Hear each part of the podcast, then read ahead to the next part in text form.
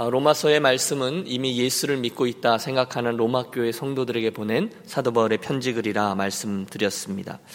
아, 지난 시간에 살폈던 로마서 1장 후반부의 말씀은 우리에게 아, 죄가 얼마나 심각한 것인지 그리고 그 죄 속에 빠져 있는 사람들의 모습이 어떠한지에 대해서 말씀해 주고 있습니다. 기억하세요? 그들은 하나님을 영화롭게 하지 않습니다. 그분은 그분에게 감사하지도 않습니다. 도리어 그들은 썩어질 우상을 쫓으며 각각의 인생길을 걸어갑니다. 결국 로마서 1장은 그들 위에 하나님의 진노가 이미 임했다라고 말씀합니다. 모든 사람이 죄를 범하였음에 하나님의 영광에 이르지 못하더니 로마서 1장은 아예 그 선언을 어, 판결하고 나서 그 다음의 이야기들을 진행해 나갑니다. 모든 사람이 죄인이다. 모든 사람이 죄를 범하여 하나님의 영광에 이르지 못하고 진노 아래 있다. 이게 사람들의 형편이라는 거예요. 그런데 우리가 로마서 2장을 열면 하나님의 이 판결에 불만을 품은 사람들이 나타납니다. 하나님 너무 심하십니다. 어떻게 그런 사람들과 저를 함께 싸잡아 다 죄인이다라고 선언하십니까? 물론 저도 죄인 맞죠. 그러나 그러나 아무리 그래도 나는 그들보단 조금 낫지 않습니까? 나는 그래도 예수를 믿는데요. 나는 그래도 교회를 다니는데요. 라고 말하며 하나님의 그 판결에 승복하지 아니하는 사람들이 본문에 등장하고 있습니다. 의인 의식입니다. 맞아 맞아. 우리는 다 죄인이야. 나도 죄인이야. 동의는 해요. 그러나 아무리 그래도 저 뒤에 한마디를 붙이는 거죠. 아무리 그래도 나는 그 정도는 아니지. 나는 그들과 조금은 다르지. 따라서 오늘의 본문 2장 1절에 나오는 그러므로 라는 말을 우리가 주의해서 보아야 합니다. 여기에는 하나님께서 모든 사람들이 죄인이다 라고 선언하셨으니 너희는 딴소리 하지 말아라는 의미가 담겨 있어요. 그러므로 여러분 오늘 본문의 말씀이 그러므로 남을 판단하는 사람아 라고 시작하고 있음을 유의하십시오. 그래도 나는 아닙니다. 라고 말하는 이들이 있는데 그들에게 로마서 1장의 죄 이야기가 다 맞지만 나는 좀 다릅니다. 라고 주장하는 사람들에게 누구를 막론하고 너희가 핑계하지 못할 것이다. 하나님 아예 못을 박아 놓으셨습니다. 3절을 보세요. 이런 일을 행하는 자를 판단하고도 같은 일을 행하는 사람아, 내가 지금 하나님의 심판을 피할 줄로 생각하느냐? 하나님이 우리들의 내면을 다 보고 계시다는 거죠. 겉으로는 내가 좀 낫다, 당신이 좀 낫습니다 하지만 실제로는 다 똑같다는 거예요. 여러분, 설교를 하고 나면 가끔 저에게 반응하시는 분들이 계시죠. 목사님 오늘 은 많이 받았습니다. 참 좋죠. 하나님 감사합니다. 할렐루야. 거기까지는 좋습니다. 그런데 그러고 나서 꼭 살짝 이렇게 말씀하시는 분이 계세요. 목사님, 오늘 그 김 집사님이 안 나온 게 참 아쉽죠. 오늘 설교는 그분이 꼭 들으셔야 되는데. 그분 생각하면서 준비하신 건데. 내가 다 아는데. 여러분, 그럴 때가 있습니다. 그때 그분은 그 말씀을 들으면서 아멘 하셨지만 실제로 그 아멘은 나의 아멘이 아니라 그분의 아멘으로 듣는 거죠. 하나님 감사합니다. 너무너무 귀한 말씀인데 하나님 역사하여 주셔서 이 말씀 듣고 저쪽에 있는 김 집사가 회개하게 해요 주시옵소서. 나는 그 말씀에 해당하지 않는다는 겁니다. 마음속에 판단하는 거예요. 그분이 들어야 한다. 은혜를 남에게 적용시킵니다. 그러나 안 된다는 것입니다. 사랑하는 여러분, 하나님의 말씀을 들을 때 이 말씀은 내게 주는 것이다라고 듣는 게 축복인 줄로 믿습니다. 다른 얘기해 주시는 말씀이 아니라 나에게 주시는 말씀으로 받는 거예요. 사도행전에 베드로가 설교했을 때 3천 명이 듣고 거꾸러지며 회개합니다. 그때 그들의 반응이 중요합니다. 맞다 맞다. 저 말 너무너무 맞다. 제사장들부터 회개해야 한다. 바리새인들부터 회개해야 된다. 그러지 않았어요. 그들은 마음이 찔려 가로되 형제들아 우리가 어찌할꼬 하며 자기들의 죄를 울부짖기 시작했죠. 그때 그들에게 회개의 영이 임하고 성령 충만함을 선물로 받았습니다. 이 아침에 권합니다. 사랑하는 여러분. 주님의 몸된 교회 강단에서 누가 설교를 하든지 하나님께서 그 강단에 하다못해 신학교 1학년짜리 어, 전도사님이 올라가서 설교를 하더라도 그 말씀을 항상 1인칭 나의 복음으로 받고 나의 아멘으로 반응하는 저와 여러분이 되시기를 바랍니다. 이 본문에 나오는 사람들, 남을 판단하는 사람처럼 이렇다 저렇다 남들을 판단하고 그들이 들어야 되는 말씀이다. 그렇게 받지 않으셔야 돼요. 이어지는 말씀들은 그런 이들에 대한 설명입니다. 말씀드렸던 대로 이런 죄인들의 특징은요, 늘 먼저는 남을 비판하게끔 되어 있습니다. 여러분 하나하나 여러분과 저 자신을 돌이켜보며 이 말씀을 대해 보시죠. 하나님 벌써 이 사람들의 별명을 남을 판단하는 사람이라고 붙이고 시작하세요. 그러므로 남을 판단하는 사람아 누구를 막론하고 내가 핑계하지 못할 것은 남을 판단하는 것으로 내가 너를 정죄함이니 판단하는 내가 같은 일을 행함이라. 보세요, 여러분. 그런 의인 의식에 사로잡힌 이들은 자기의 허물에 대해서는 관대한데 남의 허물에 대해서는 엄격합니다. 그러나 하나님은 그때 그 판단을 가지고 네가 먼저 판단 맞는다는 것을 잊지 말아라 이렇게 말씀하세요.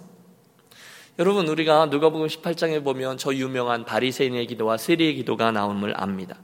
바리새인들은 벌써 판단하고 시작합니다. 자기는 다르다는 거예요.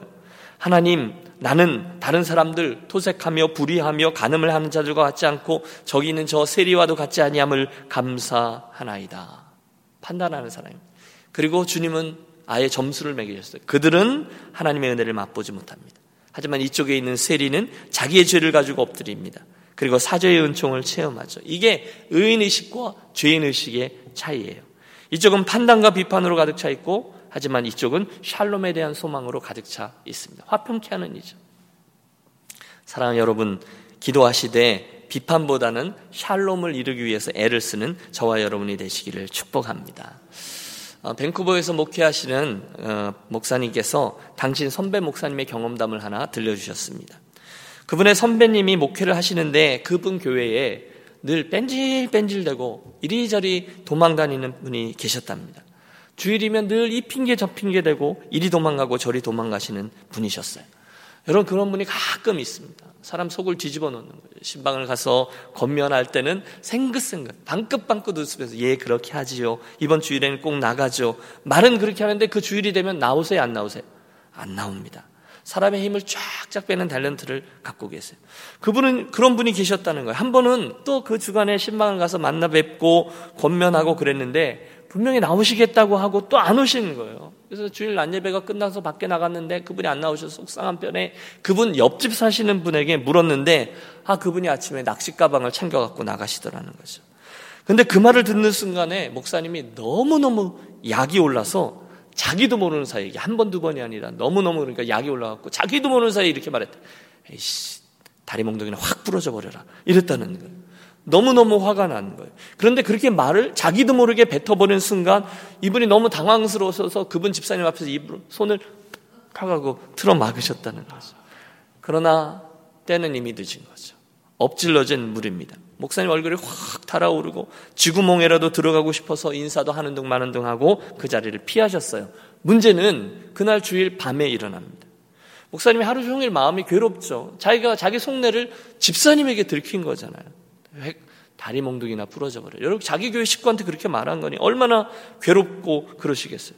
그러다가 주일 저녁 예배를 나갔는데 아 낚시를 갔던 그 양반이 주일 저녁 예배에 나와서 앉아 있는 거예요. 아 이건 분명히 오늘 오후에 무슨 일이 있었던 거다. 그 집사님이 찾아갔었나 보다. 그리고는 당신이 내뱉었던 말이 생각나서 여러분 그분 설교가 제대로 됐겠어요? 하는 둥 마는 둥 하고 예배를 마친 후에 인사도 안 하고 사택으로 도망쳐 버리신 거죠. 아, 큰일 났다. 이제 난 쫓겨났다. 그러고 있는데 아니나 다를까 누군가가 문을 두드립니다. 누굴까요? 네, 낚시 갔던 그분입니다. 할 수 없이 얼굴이 뻘게 가지고 모든 걸 체념하고 그분 들어오시라 했는데 이분이 들어오시자마자 목사님 그동안 죄송했습니다. 제가 앞으로는 잘하겠습니다라고 하시더래요. 그래서 갑자기 왜 그러시냐고 낚시터에서 하나님의 음성을 들으셨냐고 왜 그러시냐고 했더니 낚시 갔다가 오는데 그 자기 옆집에 있는 집사님이 예, 오셨더라는 거죠. 그러더니 목사님이 오늘 당신 왜 교회 못 나오냐고 해서 자기가 아침에 낚시 가방 챙겨가는 거 봤다고 이렇게 말을 했다. 그러니까 이분이 미안하잖아요. 그래가지고 그래 그래 목사님 뭐라 그러셔? 라고 물었는데 그 집사님 말씀이 잘 다녀오셨으면 좋겠다고 하셨대요. 그 말이 너무너무 고맙고 또 미안해서 마음을 고쳐먹었다는 거예요. 그리고 와서 목사님 제가 너무너무 철이 없었죠. 제가 정말 잘하겠습니다. 라고 약속을 하셨대요. 여러분, 제가 이야기를 듣고 가슴이 찡했습니다. 사실 그 말을 뱉어놓고 여러분 속내에 그럴 수 있죠. 그런데 갖고 하루 종일 마음 아파하고 속상해하는 그 목사님도 귀하지만 사실 이 이야기에서 가장 귀한 분은 누굽니까? 그 말을 가지고 그렇게 전하신 집사님이 더 귀한 거죠. 그 교회 목회는요, 목사님 때문이 아니라 화평케 하시는 그분 때문인 거죠. 여러분 혹시 그분이 가셔서 나는 있는 이야기만 합니다. 그리고 목사님이 하신 말씀을 그대로 전달했으면 어떻게 되었을까요? 불보듯 뻔한 거죠. 여러분, 오늘 로마서 2장에서 우리가 그 죄인들의 특징들을 살피고 있는데요. 여러분, 우리들이 그런 비판이 아니라 주님의 은혜 때문에 화평의 말을 잘하는 저와 여러분이 되셨으면 좋겠습니다. 어, 좀 많이 나가는데 의인 의식을 가진 자는 비판의 날이 서 있다는 말씀을 드리는 거예요. 두 번째, 의인 의식 속에 사는 사람의 특징은 그러다 보니 자기 죄에 대해서 둔감한 편이 있습니다. 그런 면이 있습니다. 3절을 보십시오. 이런 일을 행하는 자를 판단하고도 같은 일을 행하는 사람아 내가 하나님의 심판을 피할 줄로 생각하느냐라고 돼 있어요. 누구나 똑같은데 자기만 모르는 것입니다. 자기의 죄에 대해서 자기가 둔감하고 자기는 관대하게 자기를 대합니다. 여러분 생각해 보십시오.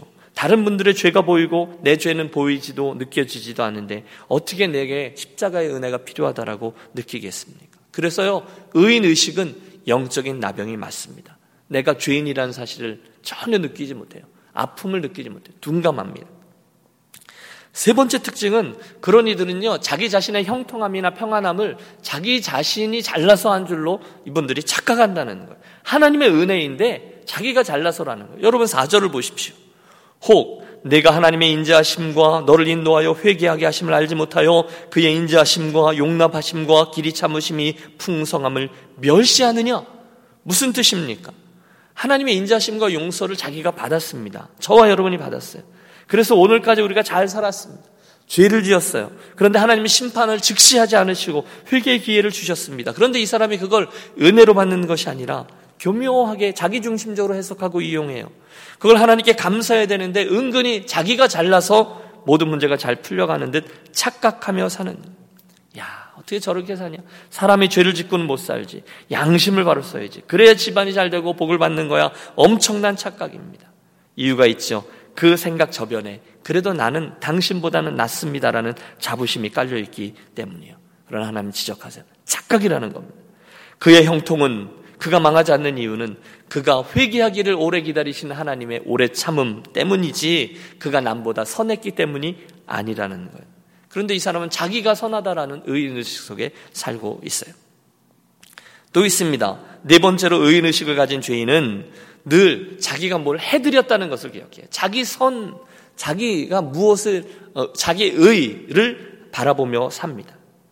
그러나 기억하세요. 사랑하는 여러분, 내가 구원받고 오늘 이렇게까지 달려올 수 있고 오늘 이런 모습으로 예수를 믿으며 하나님의 축복 가운데 살아가는 이유는 단 한 가지 하나님 그분의 사랑과 은혜 때문인 줄로 믿습니다.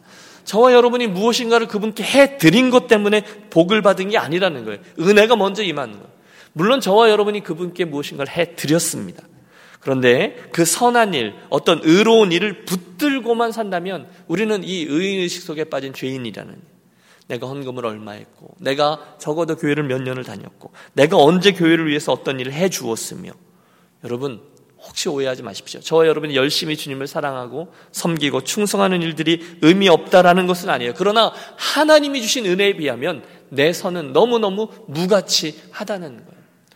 여러분, 그 레스토랑 불빛 아래에서 보면 아내의 얼굴이 예쁘게 보이잖아요. 그 무슨 얘기를 하려는 거예요? 그러나 밖에 나오면 그 다 실체가 보이잖아요. 아, 제가 예를 좀 부적절한 걸 들은 것 같은데 하나님의 태양 앞에 있으면 선, 그 우리가 가지고 있는 촛불이라는 선이나 실제는 별거 아니라는 것입니다. 대단하지 않습니다. 오히려 우리는 진짜 선을 기억해야 합니다. 우리가 하나님께 인정받을 수 있는 하나님 앞에 내놓을 수 있는 선은 유일합니다. 그것이 7절에 기록되어져 있죠. 참고 선을 행하여 영광과 존귀와 썩어지지 아니함을 구하는 자에게는 영생으로 하시고 여러분 이 말씀을 잘 기억하십시오. 참고 선을 행하는 자들에게는 영생으로 보응하십니다. 그러나 당을 지어 불의를 쫓는 자들에게는 노와 분으로 보응하신다. 이 장은 분명히 이야기하고 있습니다. 저와 여러분이 뭘 잘 모를 때는 내가 가지고 있는 선이라는 것이 대단한 것이냐고 생각합니다. 그러나 참빛 대신 하나님 앞에 서면 우리가 자랑하는 선은 절단코 별것 아니라는 것을 밝혔게 됩니다. 결국 우리에게는 너나 할 것 없이 내가 죄인에게서 출발한다는 것을 기억하는 게 필요하지 절대로 의인의식에 사로잡혀서 그래도 나는 조금 낫지라고 착각하는 것은 큰 잘못이라는 거예요. 오늘 이 장은 계속해서 그 이야기를 드러내고 있습니다. 잠깐 쉼표를 찍고요. 12절에 나오는 말씀은 우리에게 아주 재미있는 사실 하나를 가르쳐 줍니다. 12절을 보십시오. 무릇 율법 없이 범죄한 자는 또한 율법 없이 망하고 무릇 율법 있고 범죄하는 자는 율법으로 말미암아 심판을 받으리라. 여러분 우리가 가끔 결론이 안, 안 나는 난제들을 가지고 있습니다. 여러분 왜 흔히 하는 질문들 있죠. 예수를 모르고 죽은 사람들 이야기. 을지문덕 장군이나 또는 이순신 장군은 천국에 갔을까요? 그들 꽤 괜찮은 사람들 같은데 복음을 듣지 못했잖아요. 여러분 그렇습니다. 이스라엘 백성이 아닌 이들은 율법이 없습니다. 그러면 저들은 무엇으로 하나님께 판단을 받습니까? 물론 여러분 자세히는 몰라요. 어떻게 잘못 해석하면 하나님을 폭군처럼 이해할 수도 있어요. 그래서 천국 가면 제가 물어볼 거예요. 그러나 오늘 14절과 15절에는 아주 재미있는 힌트가 나옵니다. 율법 없는 이방인이 본성으로 율법의 일을 행할 때는 이 사람은 율법이 없어도 자기가 자기에게 율법이 되나니 이런 이들은 그 양심이 증거가 되어 그 생각들이 서로 고, 혹은 고발하며 혹은 변명하며 그 마음에 새긴 율법의 행위를 나타내느니라. 여러분 이게 무슨 뜻일까요? 예, 우리들은 하나님의 형상대로 지음을 받은 존재입니다. 물론 타락으로 인해서 우리들의 본성이 완전히 오염되었지만 하나님께서 여전히 그들에게 양심이라는 흔적을 남겨 두셨어요. 그래서 본문을 보면 율법이 없는 이방인들은 본능대로 살지만 자기가 자기에게 율법이 된다 그랬는데 이건 자기가 율법이 되고 증거가 되고 잘못을 저지르면 자기의 양심 때문에 죄책감에 빠진다라는 뜻이죠. 그게 사람이라는 거예요. 여러분 우리가 지난 시간에 살폈던 로마서 1장에 보면 사람은 원래 하나님을 찾도록 지음을 받았다라고 되어져 있어요. 하나님으로 채워지는 공간이 있는 거죠. 그리고 하나님은 만물 속에 큰 것들과 아주 작은 것 모든 것에 하나님을 알 만한 것들을 다 담아 놓으셨어요. 따라서 율법이 없이 죽은 자는 하나님께서 그들을 안에 넣어 두신 그런 생각들과 양심에 따라서 심판을 받게 된다라는 말씀입니다. 어, 다시 원래 이야기로 돌아가서 마지막으로 죄인들의 특징 하나가 5절에 어, 나옵니다. 그들이 하나님의 심판이 얼마나 무서운 것인지를 모르며 산다는 겁니다. 여러분 5절은 그들이 하나님의 진노를 쌓고 있다라고 말합니다. 6절을 보면 하나님이 그들이 행한 대로 다 보응한다라고 말씀합니다. 나아가 16절의 말씀을 보면 하나님이 세상의 은밀한 것들을 다 심판한다 말씀하십니다. 와. 여러분 오늘 말씀에서 우리가 분명히 기억해야 되는 것은 세상엔 두 종류의 죄인이 있다는 것입니다. 하나는 자기가 죄인임을 아는 죄인이고 또 하나는 자기가 죄인임을 모르는 죄인입니다. 문제는 자기가 죄인임을 아는 죄인은 가능성이 있습니다. 그러나 어, 왜요? 그들은 회개하고 하나님의 은혜를 구하니까요. 그러나 후자의 죄인, 자기가 죄인임을 느끼지 못하는 죄인은 가능성이 없습니다. 그러므로 오늘 로마서 2장에 등장하는 사람들처럼 나는 그래도 그들보다 좀 선합니다. 라고 생각하고 하나님 앞에 자기의 죄인됨을 철저히 인정하지 않는 사람들이 있다면 하나님의 심판이 얼마나 무서운지를 모르는 사람들이라는 거예요. 자, 오늘 아침에 말씀을 정리하고 기도하려고 합니다. 오늘 우리는요, 하나님이 아무리 로마서 1장에서 모든 사람이 죄를 범하였다, 너희들에게 하나님의 진노가 있다, 죄인에게서 시작하지만 그래도 나는 이라고 무언가를 내놓으려 하는 사람들, 의인의식을 가지고 사는 사람들, 남을 판단하는 사람들의 특징들 몇 가지를 생각해 보았습니다. 혹시 말씀을 듣는 중에 저와 여러분의 그런 특징은 있지 않는가 한번 깨어 경성하며 돌이켜 보았으면 좋겠습니다. 혹시 나는 어디를 가나 다른 이들을 세우고 감싸기보다는 비판하기를 좋아하는 사람은 아닙니까? 혹시 나는 다른 이들의 죄에 대해서는 엄중하게 보지만 나의 죄에 대해서는 둔감한 사람 아닙니까? 혹시 나는 오늘 나의 형통함이, 평안함이 하나님의 은혜 때문이라는 생각보다는 그래도 내가 무엇보다 그들보다 좀 잘나서 내가 좀 깨끗하기 때문에 착각 가운데 살아가고 있지는 않습니까? 혹시 나는 그간 내가 하나님께 해놓은 것이 그래도 어느 정도는 된다라고 착각하면서 내 선의 무가치함을 모른 채 하나님의 은혜를 구하지 않고 살아가고 있지는 않습니까? 혹시 나는 은근히 내 속에 있는 착한 양심을 속이며 의인이라고 생각하고 있지는 않습니까? 혹시 나는 하나님의 심판에 대한 두려움이 없이 마치 나와 다 아무 상관이 없는 이들에게만 임하는 말씀, 심판이라는 주제, 그들에게만 적용하며 살아가고 있지는 않습니까? 그렇다면 여러분, 그렇다면 저는 틀림없습니다. 그래도 나는 남들보단 선해. 라고 은근히 의인의식을 갖고 살아가는 사람일 수 있다는 거예요. 물론 제가 볼 때 우리 교회 식구들 한 분 한 분 최선을 다해서 정말 이래봬도라고 말할 수 있을 만한 분들이에요. 저는 여러분들의 섬김을 보면 깜짝 깜짝 놀랄 때가 많이 있습니다. 귀하십니다. 그러나 사랑의 마음으로 또 한번 이 말씀을 여러분과 나누려고 하는 거예요. 그것들은 참으로 아름다운 일들이고 하나님 나라의 상급으로 쌓는 일들이 될 수 있지만 하나님의 선에 비추어 보면 별것도 아닌 내 선에 너무너무 무가치하다라는 것을 기억해 주십시오. 세월이 흐르면 흐를수록 사랑하는 여러분, 저와 여러분이 주님께 뭐 해드렸다고 생각하는 것들은 있는 것이 좋습니다. 대신 더욱더 그분의 은혜를 더 사모하고 더 구하는 거죠. 더 그분의 은혜를 요청하십시오. 여러분, 그렇게 행하시기 바랍니다. 믿음의 선한 싸움을 끝까지 잘 달려갈 수 있도록 하나님의 도우심을 구하면서 달려가세요. 정말 하나님 도와주십시오. 주님 도와주십시오. 혹시나 만에 하나 저와 여러분들이 은근히 교만해졌어. 하나님을 향한 그 간절한 마음의 일부분 퇴색되어졌다는 거. 나의 내가 그래도 왕년에 내가 하나님께 뭘 해드렸는데 은근히 하나님 앞에 은의식 갖고 살아간다면 내가 옛날에 헌신했던 것, 내가 왕년에 일했던 것, 내가 이렇게 저렇게 했다는 것, 그것은 참 귀해요. 주님이 다 기억하실 거예요. 그러나 그것이 혹시 오늘 하나님의 현장의 은혜를 붙드는데 장애물이 될 수도 있다는 사실을 기억하자는 것입니다. 여러분, 제 의도를 아시겠죠? 생각해 보세요. 오늘 나는 여전히 하나님의 은혜가 오늘도 필요한 죄인입니다라는 사실이 심각하게 느껴지지 않는데 나는 그래도 그분보단 조금 낫다라고 생각하는데 어떻게 예수님의 은혜가 절실히 구해지겠냐는 아니라는 거죠. 그래서 로마서 2장의 말씀은요. 신앙생활을 오래 한 분들에게 더 조심스럽게 전해져야 되는 말씀이 맞습니다. 의인 의식은 절대로 안 된다는 거예요. 탕자의 비유에 나오는 탕자는 적어도 자기의 현실을 파악하고 자기의 죄인 의식을 가지고 아버지께 나왔지만 그 집안에 있던 큰아들 탕자는 의인 의식 때문에 아버지의 잔치에 참여하지 못했던 것을 기억합니다. 은근히 자기의 선을 기억하고 있다가 정작 중요한 것을 잃어버렸어요. 영혼의 귀함, 아버지의 기쁨 말입니다. 사랑하는 여러분, 여러분이 지금까지 예수 믿으면서 가지고 온 것이 무엇입니까? 그것이 무엇이 되든 이 아침에 우리 또 한 번 하나님 앞에 다 내려놓고 영적인 제로 그라운드로 내려가서 나는 죄인입니다. 다시 한번 그 자리에서 출발하는 저와 여러분이 되셨으면 좋겠습니다.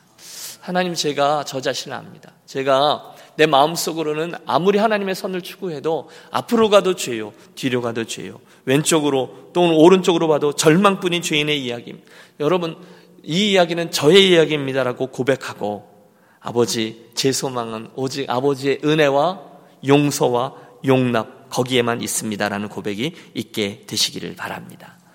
혹시나 지금 이야기를 아멘 하면서도 그래도 나는 이라고 한마디를 꼭 붙이려고 하시는 분들이 계시다면 기억하십시오. 그때 그 선, 의인 의식이 나에게는 큰 걸림돌이 될 것입니다.